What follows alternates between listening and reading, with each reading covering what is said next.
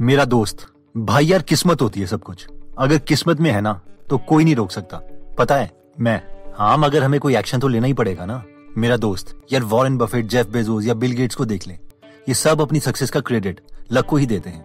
मैं यार, जब भी हम समझते हैं कि सक्सेस तो एक लॉटरी टिकट है, तो ये एक तरह से एक्सक्यूज है कि हम डिटेल में नहीं सोचना चाहते, और इवेंचुअली ऐसी सोच इन एक्शन को ही लीड करती है, यानी हम एक्शन लेंगे ही नहीं।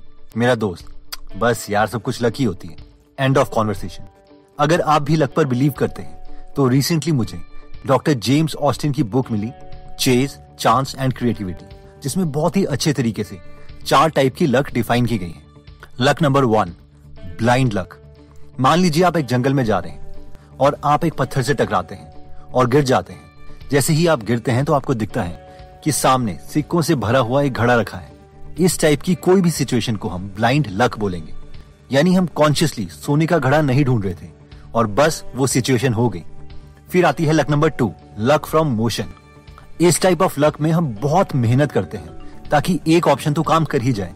फॉर एग्जाम्पल, अगर आपको जॉब चाहिए तो एक या दो इंटरव्यू देने के बजाय हम सत्तानवे इंटरव्यूज दे देते हैं। तो हमें भी पता है कि अगर हम इतनी मेहनत कर लेंगे तो एक ना एक जॉब तो मिल ही जाएगी। फिर आती है luck number three, domain expertise. यानी आप किसी एक पर्टिकुलर फील्ड में इतना टाइम दे चुके हो कि आपको उस फील्ड में पता है कि क्या चीज काम करती है और कौन सी चीज काम नहीं करती। फॉर एग्जाम्पल, लेट्स से आप फिल्म इंडस्ट्री में बहुत टाइम से हो और आपको एक नया ऑथर मिलता है जिसने बहुत अच्छी बुक लिखी है, लेकिन उस बुक के राइट्स अभी उसने किसी पब्लिशर को नहीं दिए। आपको अपने एक्सपीरियंस से पता है कि इस टाइप की मूवीज चलती ही चलती है, और आपको ये भी पता है कि इस तरह की स्क्रिप्ट पर कौन सा डायरेक्टर मूवी बनाने को रेडी होगा। इसलिए आप उस ऑथर से बुक्स के कॉपीराइट्स ले लेते हैं और उस स्क्रिप्ट को एक फेमस डायरेक्टर को करोड़ों रुपए में सेल कर देते हैं। Next, fourth most important type of luck आती है रेपुटेशन। ये वो टाइप ऑफ लक है जहाँ पर आपकी इंडस्ट्री में लोगों को पता है कि अगर ये काम करवाना है तो उसे आप ही बेस्ट तरीके से कर सकते हो। फॉर एग्जाम्पल, मान लीजिए कि आप एक बेस्ट स्कूबा ड्राइवर हो और किसी को पता चलता है कि समुद्र के नीचे एक टूटा हुआ शिप पड़ा है जिसमें गोल्ड है, तो उसे एक स्किल्ड आदमी की जरूरत है जो ये काम कर सके, और सबको इंडस्ट्री में पता है कि इस काम में आप बेस्ट हो, और इसीलिए उस इंसान को आपसे डील करनी ही पड़ेगी, जिसके लिए आप उनसे एक अच्छा अमाउंट चार्ज कर लेते हो। तो फाइनेंशियल फ्रीडम उन लोगों के लिए पॉसिबल है जो टाइप थ्री और टाइप फोर की लक में बिलीव करते हैं, यानी जो समझते हैं कि वो अपने हार्डवर्क और राइट स्किल सेट को यूज करके फाइनेंशियल फ्रीडम अचीव कर सकते हैं। और जो लोग टाइप वन और टाइप टू में बिलीव करते हैं, आगे की वीडियो अनफॉर्चुनेटली उनके ज्यादा काम नहीं आएगी। तो मेरे ओपिनियन में बहुत मेथड्स में से ये एक फाइव स्टेप मेथड है जिससे हम फाइनेंशियल फ्रीडम अचीव कर सकते हैं, जिसमें स्टेप वन कहता है understanding what financial freedom is and how we can achieve it. आपको क्या लगता है कि आपको कितने रुपए चाहिए फाइनेंशियली फ्री होने के लिए? पांच करोड़, दस करोड़ या सौ करोड़? आपने जितना भी अमाउंट सोचा है वो इन तीनों से कम है। प्रॉब्लम ये है कि हमें से मैक्सिमम लोगों को यही नहीं पता कि फाइनेंशियली फ्री और रिच में क्या डिफरेंस है। फाइनेंशियल फ्रीडम वो सिचुएशन है जिसमें हमारे पास इतने एसेट्स हैं जिससे कि हमारी बेसिक नीड्स जैसे कि रोटी, कपड़ा और मकान ये कवर हो जाती है। किसी के लिए पचास हजार रुपए पर मंथ हो सकता है, किसी के लिए एक लाख रुपए पर मंथ। फाइनेंशियल फ्रीडम का मतलब ये नहीं है कि हम एक्सट्रीमली रिच हो गए हैं, बल्कि इसका मतलब ये है कि हमें बेसिक चीजों के बारे में अब नहीं सोचना पड़ेगा और ना चाहते हुए भी कोई जॉब मजबूरी में नहीं करनी पड़ेगी। जब हम ये बात समझ आते हैं कि फाइनेंशियल फ्रीडम है क्या, तो most important step number two आता है program your mind so that it knows assets will give you financial freedom. ये स्टेप कहता है कि पता होने से कुछ नहीं होता। हम फाइनेंशियल फ्रीडम कैसे पाते हैं और रैट रेस से कैसे बाहर निकलते हैं, ये अपने माइंड में कंप्लीटली एनग्रेन्ड करना पड़ेगा ताकि हमारी सेकंड नेचर बन जाए। अब सवाल आता है कि ऐसा होगा कैसे? अगर हम ये कोन ऑफ लर्निंग देखें तो सबसे ज्यादा हम तब सीखते हैं जब हम एक्चुअल में कोई चीज कर रहे हों, और उससे जस्ट पीछे है सिमुलेशन। यानी जैसे पायलट्स रियल वर्ल्ड में प्लेन उड़ाने से पहले सिमुलेटर में प्रैक्टिस करते हैं, वैसे ही हमें भी रिच डैड पुअर डैड के कॉन्सेप्ट्स को सिमुलेट करने के लिए उनकी कैश फ्लो गेम खेलनी चाहिए, और उस गेम में हम रैट रेस से बाहर निकलें, फाइनेंशियल फ्रीडम अचीव करें। अब आप में से कई लोग सोचेंगे कि सर, गेम से कौन फाइनेंशियल फ्रीडम अचीव कर सकता है? एंड यू आर राइट, इस गेम से हमें फाइनेंशियल फ्रीडम नहीं मिलेगी, लेकिन रिच डैड पुअर डैड के कॉन्सेप्ट्स बहुत अच्छे तरीके से हमारे ब्रेन में इंस्टॉल हो जाएंगे। फॉर एग्जाम्पल, ये एक मेल है जो दो हज़ार सत्रह में हमें आई थी। सपना जी, जिनका ज्वेलरी मैन्युफैक्चरिंग बिजनेस था, और उन्होंने rich dad poor dad book पढ़ने के बाद कैश फ्लो गेम जब खेली तो इसने उनका बिजनेस ग्रो करने में बहुत हेल्प करी, और ये अलग लेवल का एक्सपीरियंस था जो सिर्फ बुक पढ़ने से नहीं आ सकता। तो मैं आपको एक ओवरव्यू दे देता हूँ कि ये गेम हम कैसे खेलते हैं। ओके okay, तो हम एक ओवरव्यू ले लेते हैं कैश फ्लो गेम का। ये हमारी इनकम स्टेटमेंट है जहाँ पर हमारी इनकम है और एक्सपेंसेस हैं। यहाँ पर इनकम हम ऐड कर रहे हैं एक सेक्रेटरी की तरह, जहाँ पर हमारी इनकम है ट्वेंटी फाइव हंड्रेड डॉलर्स, और ये हमारे एक्सपेंसेस हैं जो हमें हर मंथ पे करने ही हैं अगर हमें सर्वाइव करना है।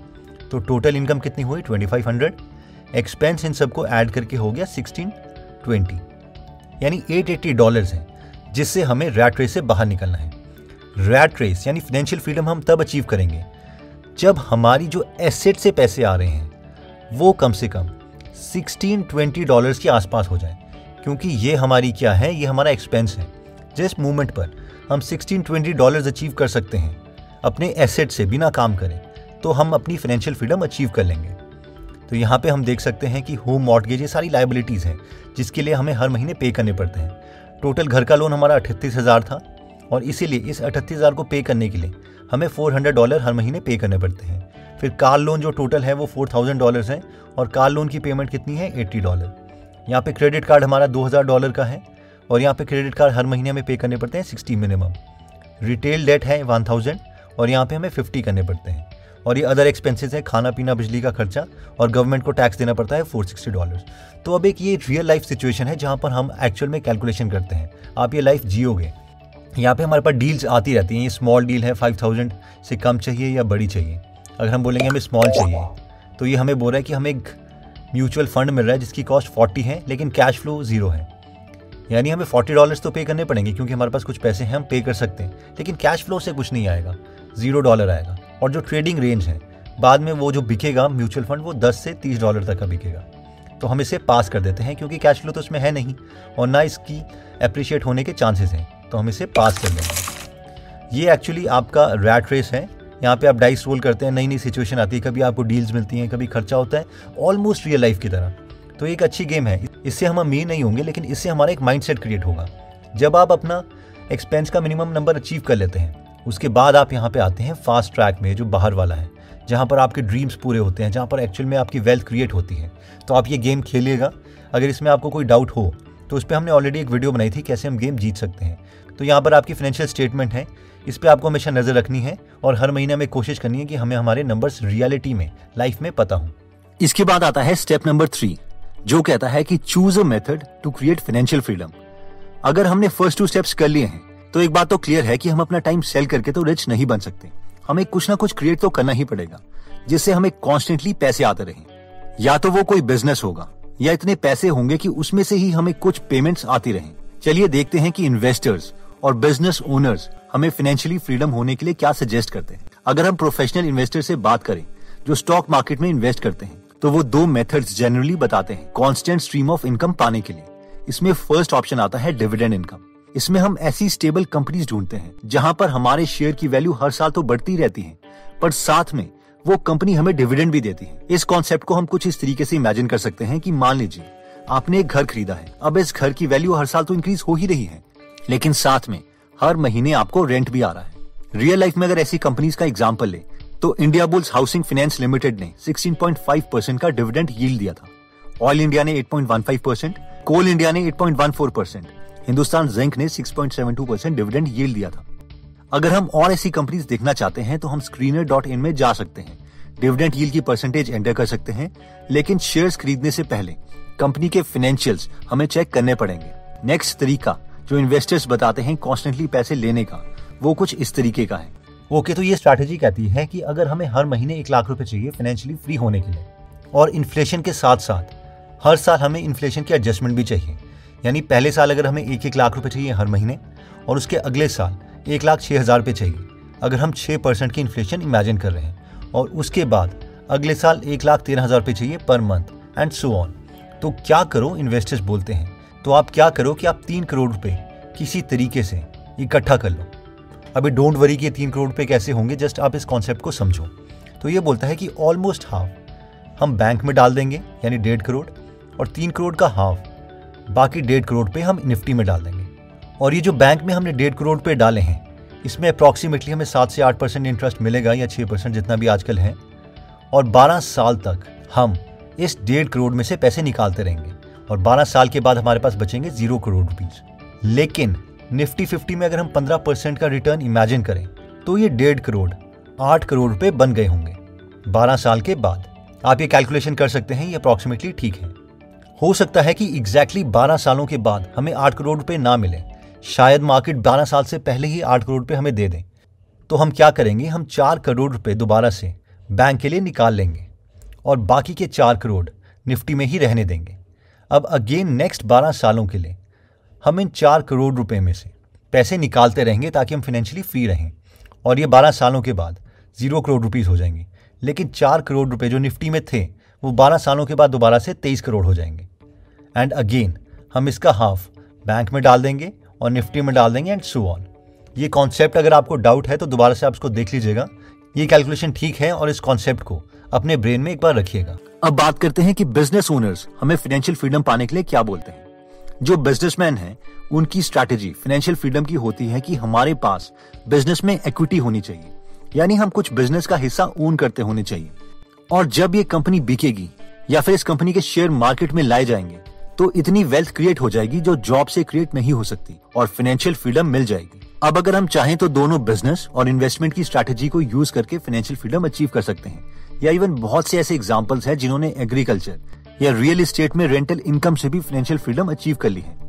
अब हमें इस स्टेप को अचीव करने के लिए कम से कम तीन से पांच साल तो लगेंगे ही, इसलिए स्टेप फोर बहुत इंपॉर्टेंट है जो कहता है सिक्योर योरसेल्फ। अगर आपके मन में ख्याल आ रहा है कि यार अगर बिजनेस फेल हो गया तो क्या होगा, अगर इन्वेस्टमेंट में जितना रिटर्न देना था उसने नहीं दिया तो क्या करेंगे, अगर हमारी या हमारी फैमिली की किसी की हेल्थ खराब हो गई तो क्या करेंगे, या कोई मिस हैपनिंग होगी तो हम क्या करेंगे। तो आपने ठीक सोचा है, और इसीलिए ये स्टेप फोर है जो कहता है कि हमें खुद को तीन चीजों में सिक्योर करना है, जिसमें फर्स्ट सिचुएशन कहती है कि कोई भी मिस हैपनिंग होती है तो हमारे पास कम से कम बारह महीने के लिए सर्वाइव करने का फंड होना चाहिए, जिसे हम इमरजेंसी फंड भी कहते हैं। यानी अगर हमारा और हमारे परिवार का खर्चा एक महीने में एक लाख रुपए है तो हर वक्त कम से कम हमारे पास बारह लाख रुपए बैंक में होने चाहिए जिसे हम इमीडिएटली विड्रॉ कर सके। नेक्स्ट चीज जो हमारे पास होनी चाहिए वो है हेल्थ इंश्योरेंस। कम से कम छह से दस लाख रुपए की health insurance on an average एक मिडिल क्लास पर्सन के पास होनी चाहिए। बस एक बात का ध्यान रखना है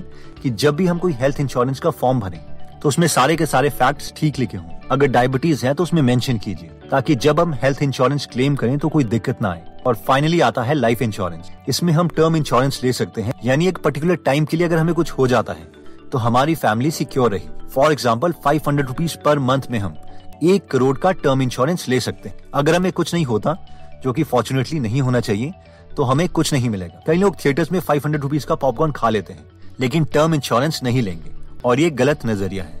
फाइनेंशियल फ्रीडम अचीव करने का फिफ्थ स्टेप कहता है कि कीप लर्निंग। रॉबर्ट कियोसाकी अपनी book rich dad poor dad में कहते हैं कि हमेशा कुछ नया सीखते रहना चाहिए, तभी तुम्हारी अर्निंग कैपेसिटी बढ़ेगी। रॉबर्ट कहते हैं कि नाइनटीन सेवेंटी थ्री में उन्होंने तीन सौ पचासी डॉलर का एक कोर्स लिया था जिसमें एक रियल एस्टेट एक्सपर्ट ने उन्हें बताया था कि कैसे बिना पैसे के हम डील रियल एस्टेट में कर सकते हैं। रॉबर्ट बोलते हैं कि उस कोर्स की वजह से कम से कम उन्होंने चौदह करोड़ रुपए की डील्स करी थी।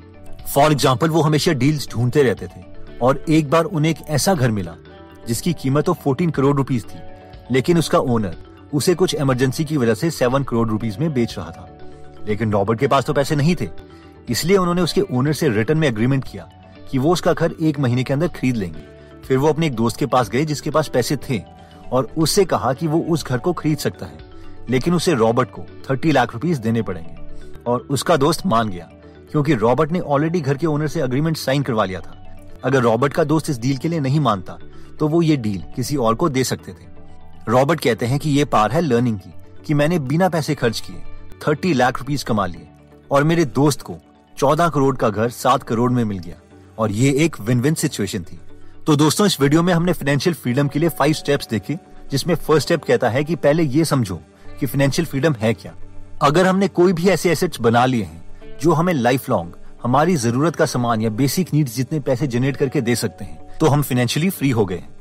सेकंड स्टेप में हमने देखा था कि अगर हम कैश फ्लो गेम खेलते हैं तो ये एसेट्स और लायबिलिटीज के कॉन्सेप्ट हमारे ब्रेन में अच्छे तरीके से इंस्टॉल हो जाएंगे और ये हमारी सेकंड नेचर बन जाएगी।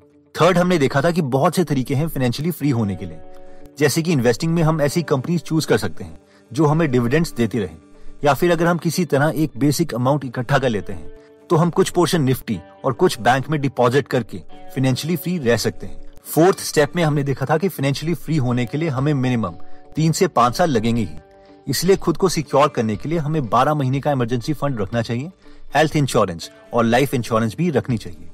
और फाइनली फिफ्थ स्टेप में हमने देखा था कीप लर्निंग, यानी अगर हम अपनी फाइनेंशियल एजुकेशन को इम्प्रूव करते रहेंगे तो हम हमेशा अपनी अर्निंग स्किल्स को इम्प्रूव कर सकेंगे, यानी the more you learn the more you earn.